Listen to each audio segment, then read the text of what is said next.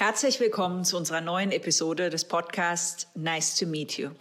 Heute darf ich mit Isabel Steinhoff sprechen. Sie ist Managing Partner bei Parato, einer Gruppe von Unternehmern und Unternehmerinnen, die als Gründer, CEOs von KMUs im digitalen Umfeld tätig sind und als Partner anderen Unternehmen auf der digitalen Transformation zur Seite stehen.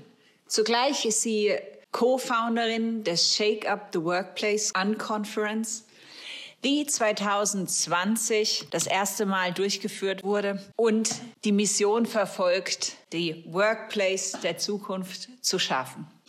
Ich freue mich, dass ich Isabel bei mir im Podcast begrüßen darf und wünsche Ihnen viel Insights und spannende Ideen für Ihren Weg auf der digitalen Transformation.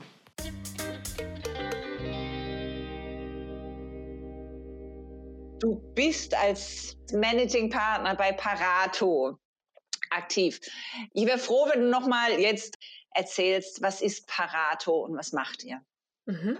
Ja, sehr gerne. Also ich freue mich sehr, heute bei dir zu Gast zu sein, äh, mhm. als erstes Mal. Und ja, Parato ist ein Netzwerk aus Digitalisierungs- und digitalen Transformationsexperten von Strategie bis Implementierung.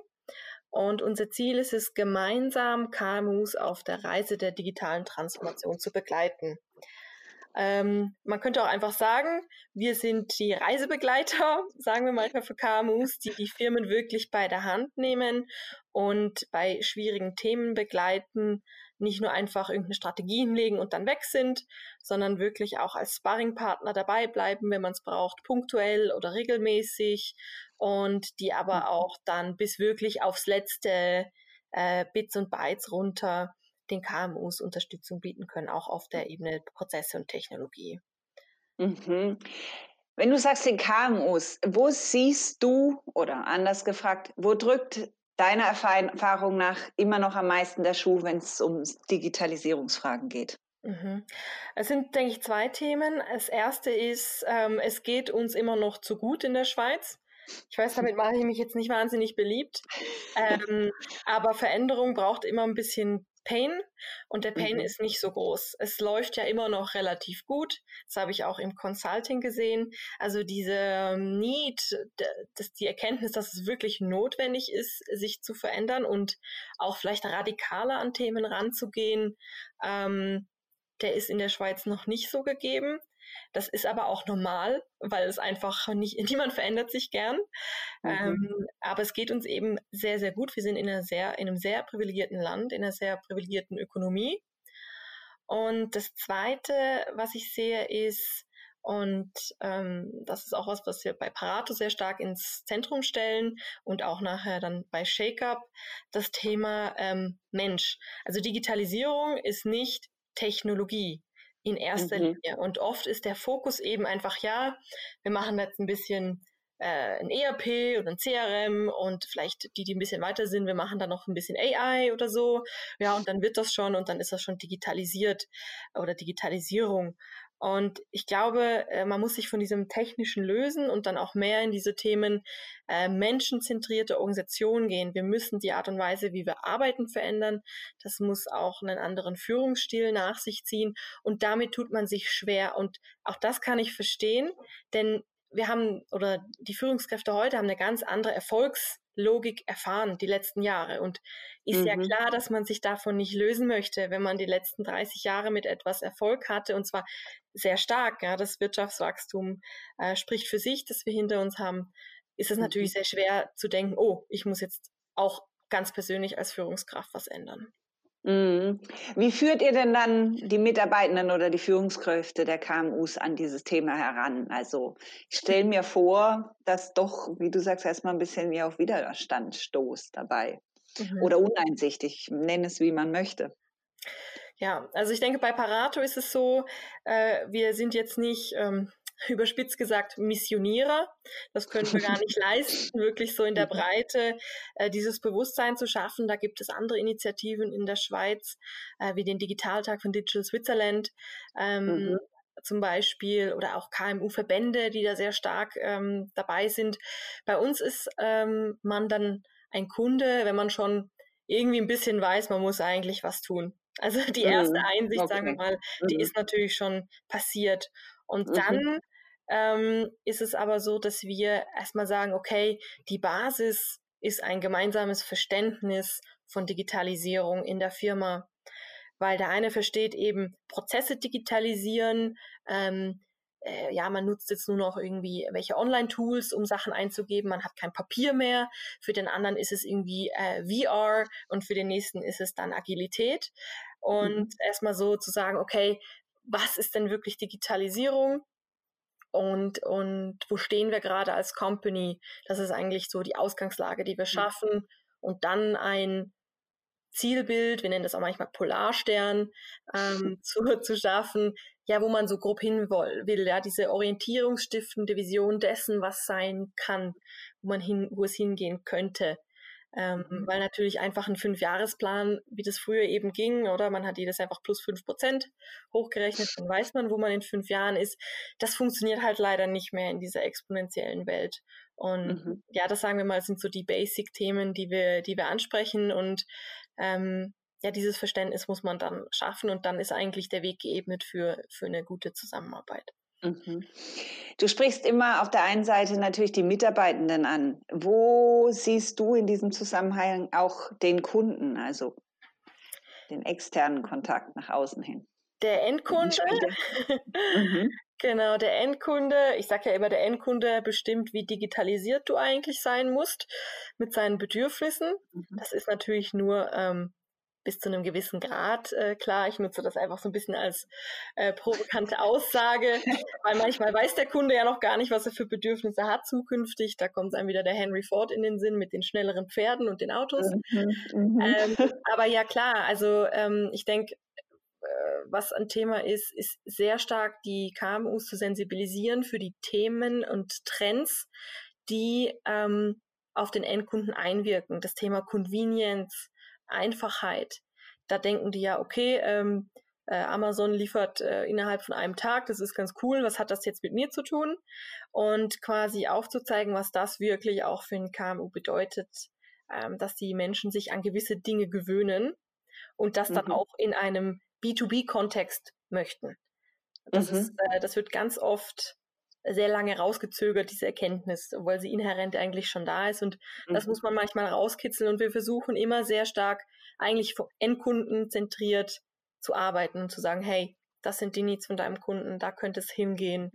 Ähm, versuchen wir doch mal quasi aus deren Warte das Ganze zu betrachten und diese Innenperspektive für den Moment mal äh, auf Eis zu legen und mhm. ja, in verschiedenen Streams zu denken. Also für mich klingt es nach einem rechten Spagat, wenn ich das so sagen darf. Einerseits ähm, nach innen gerichtet, die Mitarbeitenden, der Mensch, neue Führungsformen vielleicht. Auf der anderen Seite natürlich auch die Erwartungen und die Forderungen des Kunden. Was sind deine Erfahrungen bei Parato und vielleicht auch ansonsten? Wie schafft man diesen Spagat am besten? Hast du da einen Tipp? Das ist eine ganz exzellente Frage und das ist natürlich so und das ist es, was es auch so schwierig macht, jetzt diese Phase, in der wir uns befinden, dass wir eben relativ viel ändern müssen. Das ist äh, auch wieder ja, den Kreis zuzumachen zu dem, was ich äh, zu Beginn gesagt habe. Mhm. Ja, äh, wir müssen an diesen beiden Polen arbeiten. Das macht es schwer und das macht es unbequem. Und ähm, ja, da muss man sich diesen Themen einfach stellen. Äh, wir sagen, digitalisieren ohne Entscheidungen treffen zu wollen, ist wie duschen ohne nass werden. Also das funktioniert eigentlich nicht. Oh ähm, und das hat jetzt mhm. noch kein, das war jetzt noch kein Tipp, aber einfach so, ich glaube, jeder Unternehmer und in der Schweiz sehr viele KMUs sind natürlich noch Unternehmer geführt, die wissen, irgendwann muss man äh, sich für oder gegen etwas entscheiden. Und mhm. ich glaube, das ist äh, ein Tipp in, in, in dem Sinn, äh, wirklich versuchen, den gleichen Mut wieder an den Tag zu legen, den man ja auch beim Schritt ins Unternehmertum und auf dem Weg immer wieder hat finden müssen, den Mut. Den nicht verlieren und jetzt nicht complacent äh, werden ähm, und einfach mhm. sagen, ja, das interessiert mich nicht.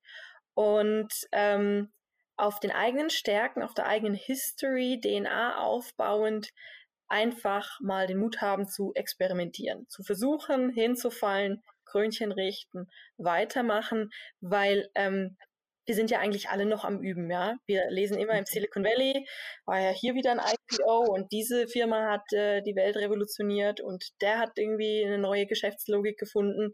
Aber hier, wir sind ja wirklich alle noch am Üben. Der Zug ist nicht abgefahren, der hat jetzt gerade mal die Strommasten aufgefahren und es ist wirklich nicht zu spät.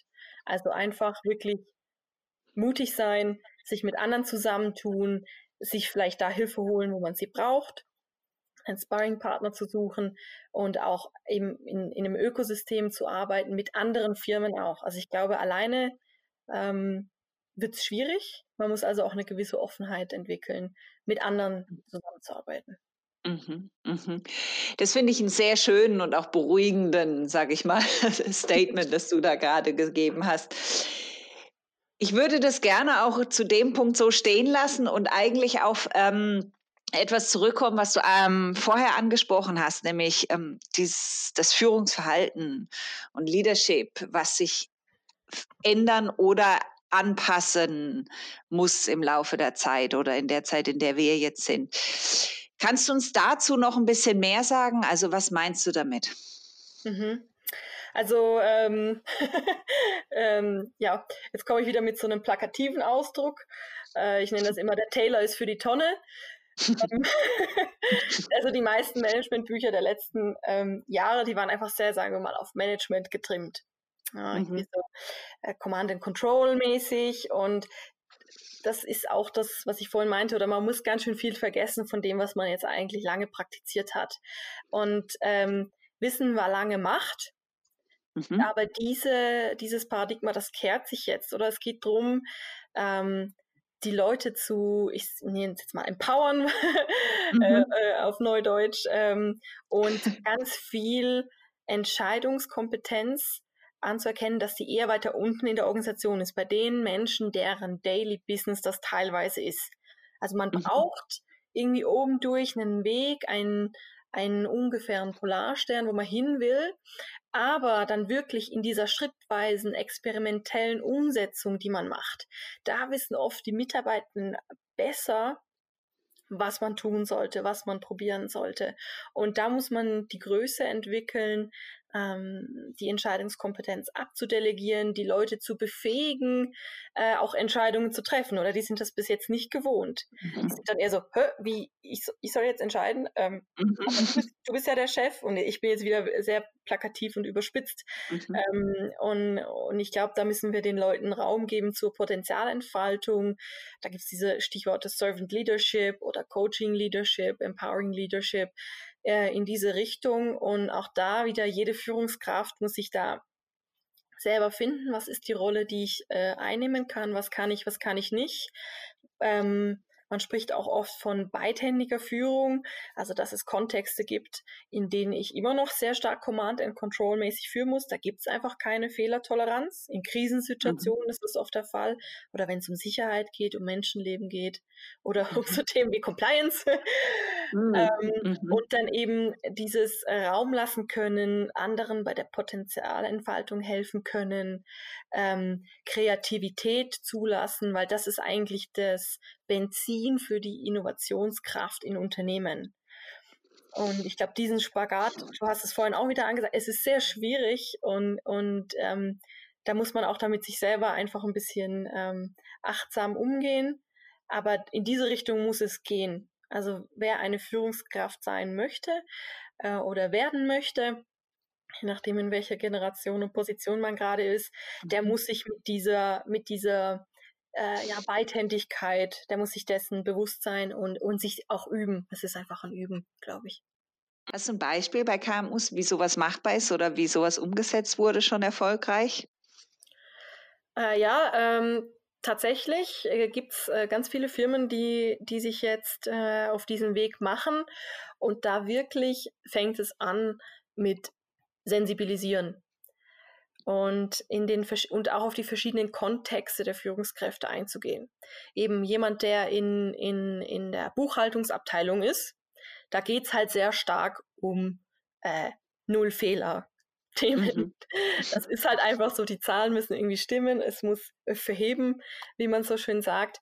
Ähm, da kann man natürlich nicht sagen, ja, okay, jetzt sind wir alle total äh, coole, innovative Führungskräfte und wir machen jetzt einfach total äh, äh eins auf Kreativität die ganze Zeit. Mhm. Das ist ja klar, aber auch da kann man Ansätze fahren und sagen, hey, unsere Team-Meetings, die könnten wir doch anders gestalten. Wir könnten mhm. auch da Check-ins machen und ich könnte meine Mitarbeitenden ja auch einfach mal fragen, hey, wie geht's dir? Mit welchen Emotionen bist du heute da? Oder wenn es schon zu äh, krass ist, über Emotionen zu sprechen, ja, äh, wo, wo, äh, wo war, was war gut letzte Woche? Wo hattest du irgendwie Probleme? Was kann ich als Führungskraft? Äh, welche Blocker kann ich aus dem Weg räumen? Ähm, dass es mhm. besser wird oder auch da, ja, welche, welche Prozesse können wir verbessern? Das kann man auch bei so, sagen wir mal, strikten äh, Themen wie in der Buchhaltung äh, total gut mhm. machen. Und äh, dann auf der anderen Seite quasi da, wo wirklich Innovation äh, betrieben wird, entweder wenn das einzelne Einheiten sind oder das in der Linie passiert, äh, da kann man natürlich viel mehr Freiraum geben und da muss man die Führungskräfte dann auch enablen, auch methodisch ähm, wie mache ich einen guten Workshop, äh, jetzt bei Corona natürlich auch virtuell, ja, wie mache ich ein gutes virtuelles Team-Meeting, wie verliere ich nicht den Anschluss. Also da, da sind wir auch oft sehr stark als Coaches dabei oder auch ähm, also ich will jetzt nicht Methodentrainer sagen, weil mhm. jeder, jeder, muss es dann wieder für sich selber entwickeln, aber quasi Impulsgeber und zu sagen, hey, so und so könnte man es machen, was passt jetzt zu euch, zu eurer DNA, zu diesem Kontext, zu eurem Team. Und da ist man dann sehr stark ähm, eben in der coachenden Rolle. Und aber wenn ich sage, wir sind irgendwie Berater, ich finde, das ist ja für ganz viele so ein rotes Tuch. Wir sind eher Begleiter. Ja? Wir mhm. kommen irgendwie mit Prozess- und Methodenkompetenz und versuchen dann wirklich äh, ja, Impulse reinzugeben in das, in das KMU, dass es wirklich seinen eigenen Weg findet, weil es mhm. muss es ja dann auch selber umsetzen. Machen können wir es mhm. leider für keinen. Ja, ja. Wohin führt dieser Weg des, des Führens dann deiner Meinung nach oder deiner Erfahrung nach? Ja, also ich denke, wenn man dieses, dieses Spannungsfeld, diesen Spagat, ich finde das eigentlich einen ganz tollen Begriff, ähm, wenn man das weiter äh, laufen lässt und sich dessen bewusst ist, kann das wirklich in die Richtung gehen, ähm, dass die Leute viel mehr aktiv, proaktiv bei der Sache sind. Oder dass sie, das ist ja das, was man sich immer wünscht, ja, diese Mitunternehmer im Unternehmen und auch da wieder in der Buchhaltung kann das vielleicht nicht so stark sein wie woanders, aber auch da, die Leute können auch engaged sein und es cool finden, zur Arbeit zu gehen.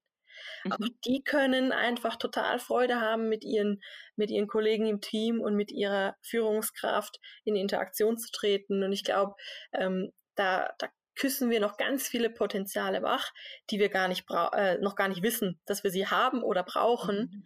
Und das ist ja auch das, ähm, irgendwie die Web Future Skills, das sind alles total menschliche Sachen, die wir auch in Zukunft weiter brauchen können. Digitalisierung mhm. und, und, äh, Technologie hin oder her. Und dass wir diesen Raum schaffen für diese total menschlichen Fähigkeiten und Eigenschaften, dass die ja zur Entfaltung kommen können, ohne dass ich das jetzt super esoterisch meine, sondern das ist ja auch gut fürs Business. Ja. Also mhm. Innovation hat noch nie geschadet. Ja, du hast, ähm, du bist auch Mitbegründerin, Organisatorin der Shake Up the Workplace Konferenz, Unconference in dem Fall. Kannst du uns sagen, was ist das Ziel und äh, das Anliegen dieser Unconference und inwieweit spielt das vielleicht auch das Thema, was wir gerade, was du gerade genannt hast, dort mit rein? Mhm. Ja, sehr gern. Also Shake Up the Workplace äh, ist vor, pff, äh, ich würde mal sagen, ja, jetzt sind es bald anderthalb Jahren gestartet. Und damals war es eigentlich äh, von unseren zwei Kolleginnen Bilge Apak und Alexander Potrikus, die auch Gründer sind von, von WeVent. Das ist eine Plattform für Team-Events, Team-Development. Äh, man kann auch Trainers und Facilitators finden. Die haben gesagt, irgendwie dieses Future of Work-Thema, das braucht irgendwie Action. Und da muss was getan werden und nicht nur so irgendwie, ja, was machen denn die und dann so ein bisschen gucken.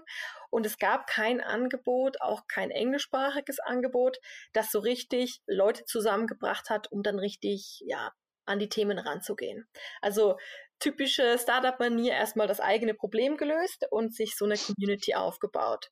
Mhm. Und dann war die Idee eben in diesem Unconference-Format zu arbeiten Und da ist eben wichtig, dass man die Teilnehmenden mit einbindet. Und eigentlich in der klassischen Unconference macht man ja die Agenda erst am Tag selbst. Das haben wir jetzt natürlich ein bisschen leid gemacht, indem wir vorher Themen abgeholt haben und dann äh, passende Facilitators ähm, zusammengesucht äh, haben, die diese mhm. Themen dann bearbeiten können.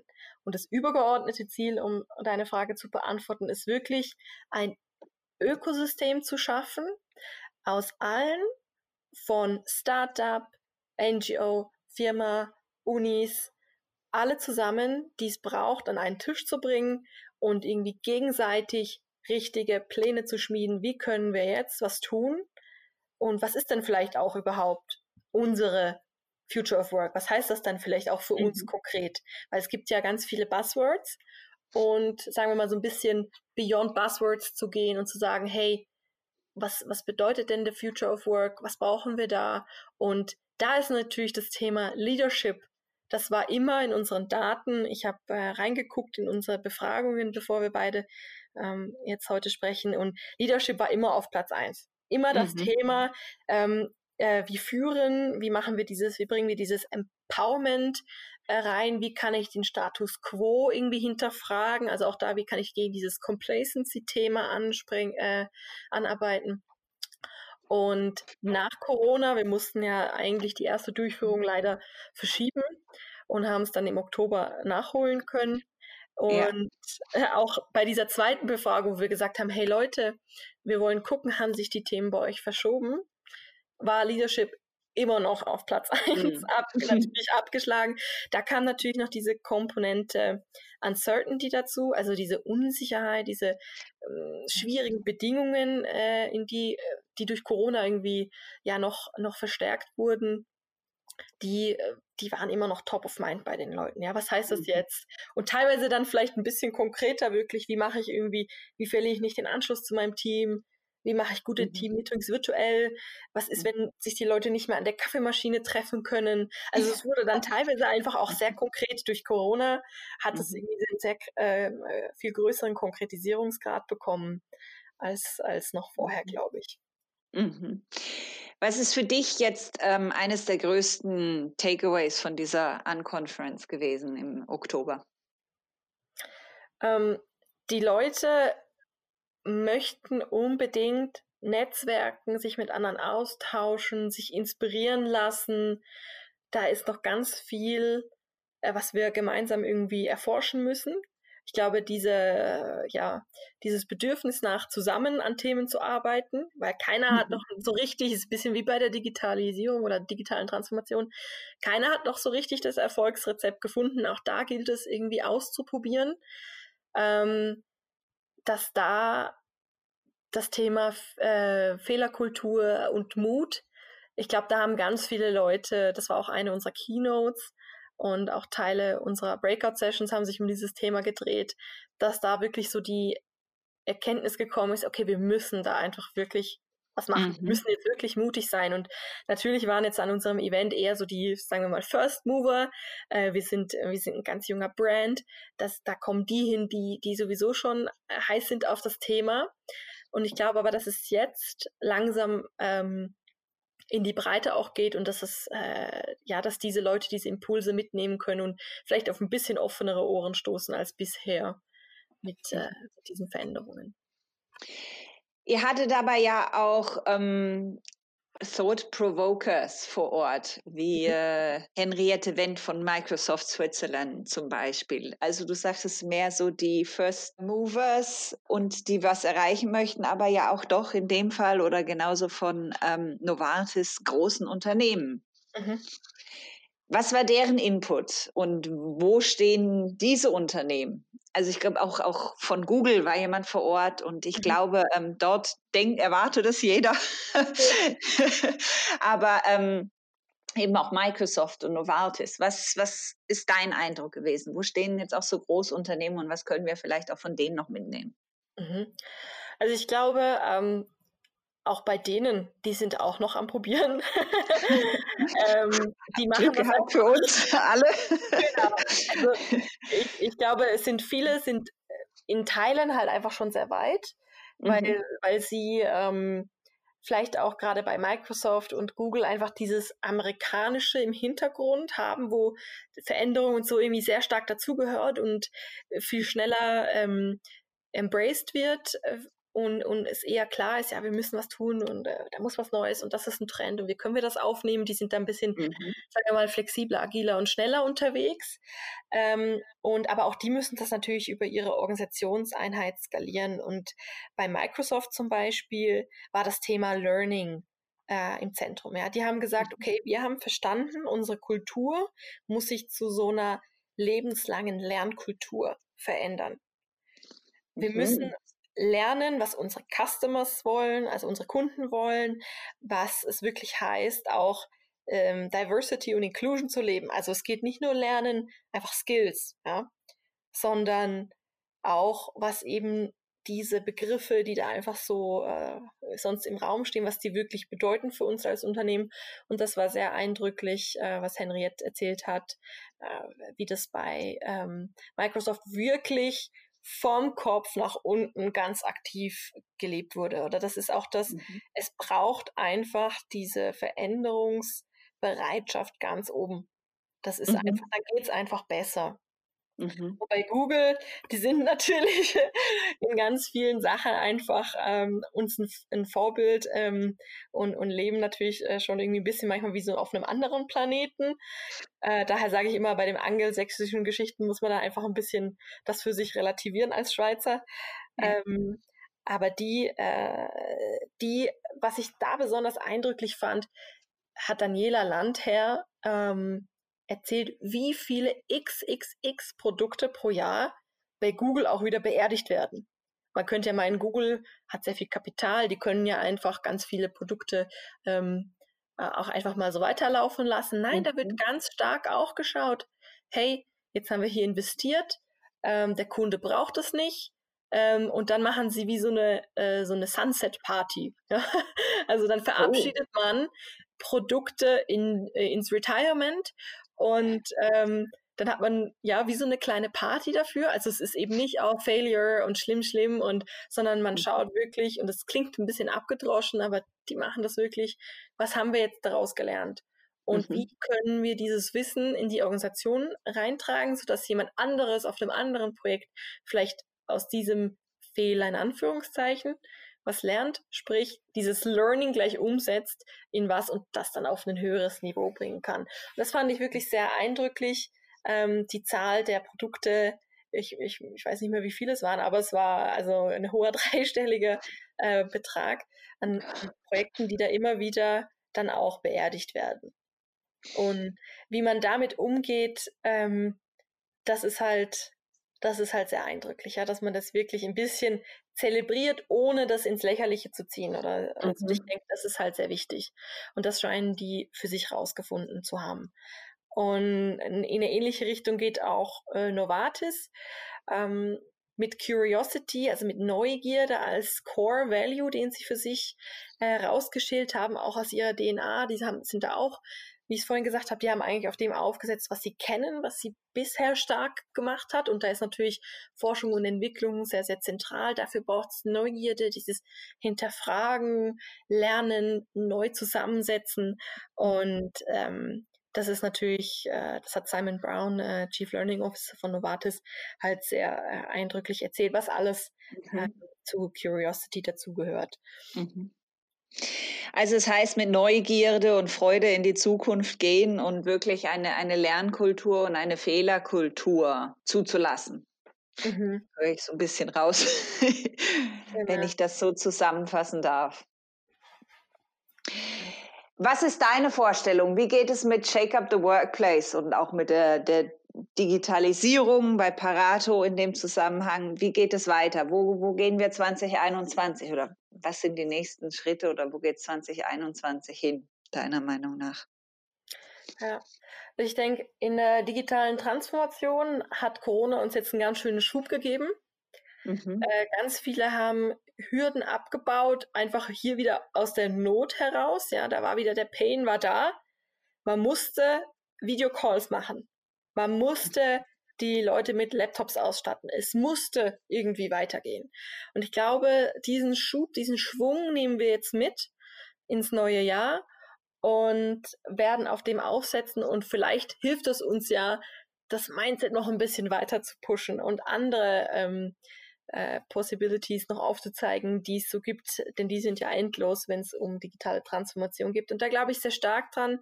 Das sehe ich jetzt auch in den Gesprächen. Ja, ähm, normalerweise gehen wir immer zum Kunden vor Ort. Ne? Man muss sich kennenlernen, man muss sich mal in die Augen geschaut haben. Es ist sehr stark ein Vertrauensbusiness, oder? Wir sind da an oberster Stelle mit dabei als Berater. Wir sind da, wir shapen da wirklich die Zukunft von Unternehmen mit.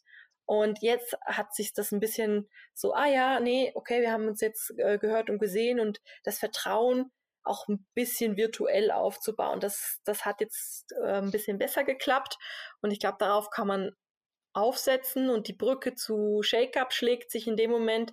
Ich glaube, es wird sich ähm, unser ganzes Arbeits-, Zusammenarbeitsmodell noch weiter flexibilisieren.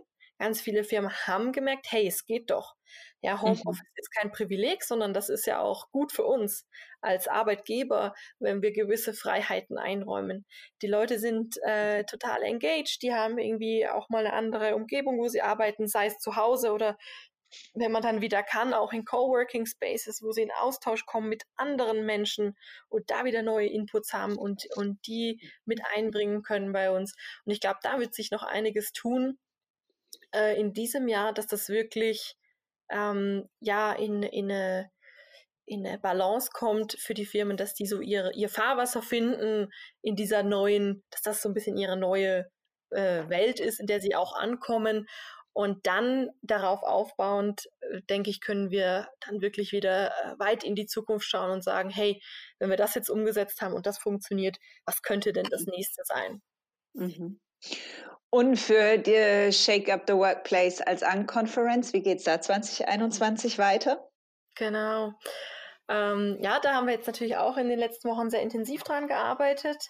Und ähm, wir haben uns, ich habe es vorhin schon so ganz leicht äh, angedeutet, so ein bisschen weiterentwickelt von dem reinen äh, an Conference, also sehr eventzentrierten äh, Denken.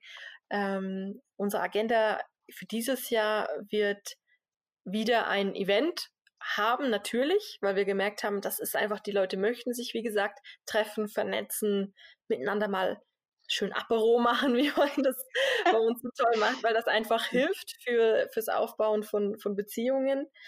Und mhm. wie, je nachdem, wie es jetzt halt natürlich weitergeht von den Rahmenbedingungen her, äh, wahrscheinlich im Sommer äh, etwas sein. Da ähm, ein kleines Festival haben wir äh, im Kopf. Und äh, gleichzeitig möchten wir aber natürlich nicht bis dahin warten und flankieren jetzt diesen zentralen Event weiter mit äh, virtuellen Gefäßen, wie jetzt äh, unsere Tech Talks, die äh, Ende Januar starten, wo wir sehr stark dieses Thema Future of Work und Technologie ähm, mhm. aufgreifen, eben nicht äh, irgendwie Tech versus Human, sondern wirklich, wie hilft Technologie den Menschen, für eine bessere Zukunft der mhm. Arbeitswelt. Was kann das da alles für uns leisten? Mhm. Und diese Ängste abzubauen, die in der Schweiz auch sehr stark mit dem Thema Technologie verbunden sind. Mhm. Dann auch informelle Coffee Talks hatten wir jetzt ähm, im letzten Jahr regelmäßig, wo man wirklich einfach irgendwie im Netzwerk mal so ein Check-in miteinander macht und sagt, hey, welche Themen beschäftigen uns eigentlich gerade? Und das dann sehr informell abhandelt. Und ähm, ja, unsere virtuellen interaktiven Sessions, die werden auch noch weiter stattfinden. Wir wollen ein äh, Learning Lab aufbauen, wo man wirklich auch gemeinsam an Problemen arbeitet, wo wir so ein bisschen methodisch äh, Hilfestellung leisten können. Also es steht eigentlich einiges auf der Agenda, wenn ich mir jetzt selber so zuhöre. Ähm, ja.